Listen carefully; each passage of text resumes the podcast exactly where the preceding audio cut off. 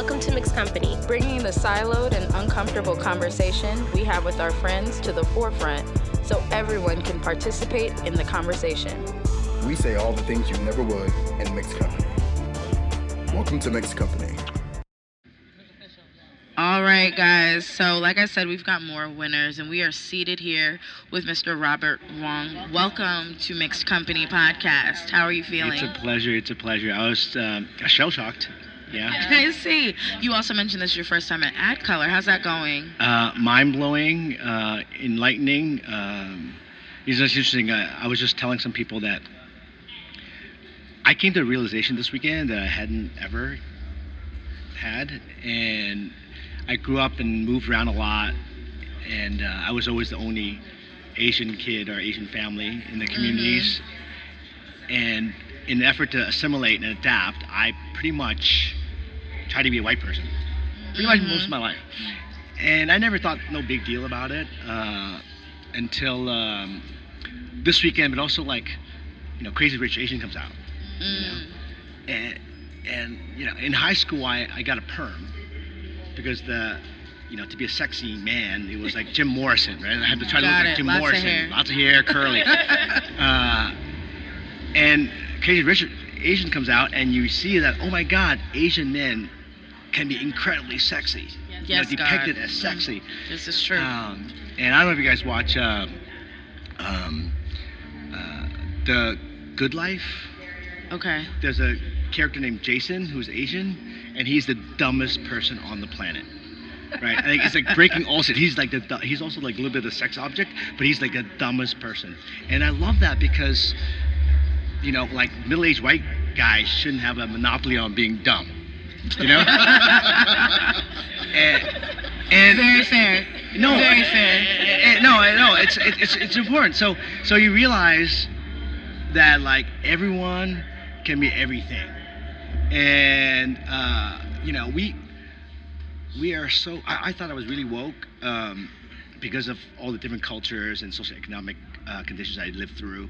Uh, very diverse friends growing up. I have two girls that I think can rule the world. They're complete thugs, but but four years ago at Google, we did a unconscious bias training, and it's like you're on the computer and you have these word association games, word association games, and it's all about speed, how quickly you associate certain words with like other like you know doctor, and then you have to pick male, female, both, and and you know what the right answers are, but you see that your brain is like taking an extra microsecond to, To get think to the about right it. answer Yeah.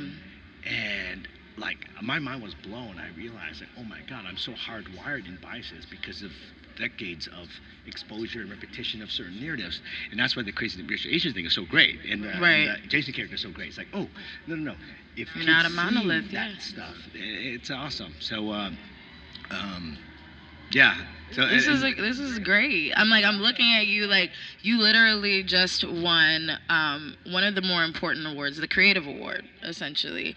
Um, and with that, what we notice is when people talk about taking a stand and making a change in this industry and creating a pathway for people to more authentically align with who they are uh, in creative spaces, um, you have to be creative doing that. So how do you take a stand?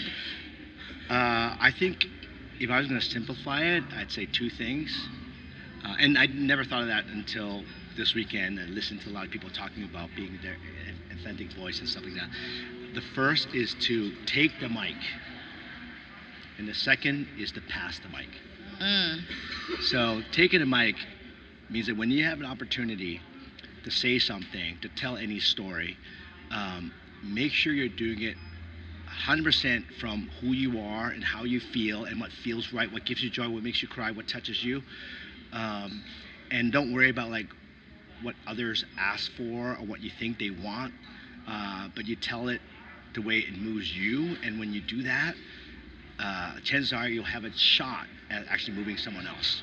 amazing. And then the second thing is pass the mic because as amazing and rich every individual's life experience is, you know, I'm most inspired by most of my work is actually telling other people's stories. I, you know, and you know, the mic often is in certain people's celebrities, politicians' hands, and and there's amazing everyday people doing amazing things from all walks of life uh, that I'm just incredibly inspired by. So I say, as much as we can, pass the mic to them, to people that don't normally have a mic. Yes. Um, yeah. So those are our two things. I love it. Take the mic and pass the mic. That's how you take a stand. Well, Robert, thank you so much. Congratulations Thank you so much. again. Thank you so much. and we look forward to seeing you a little bit later, okay? Okay. All right, take All right, care. after party. After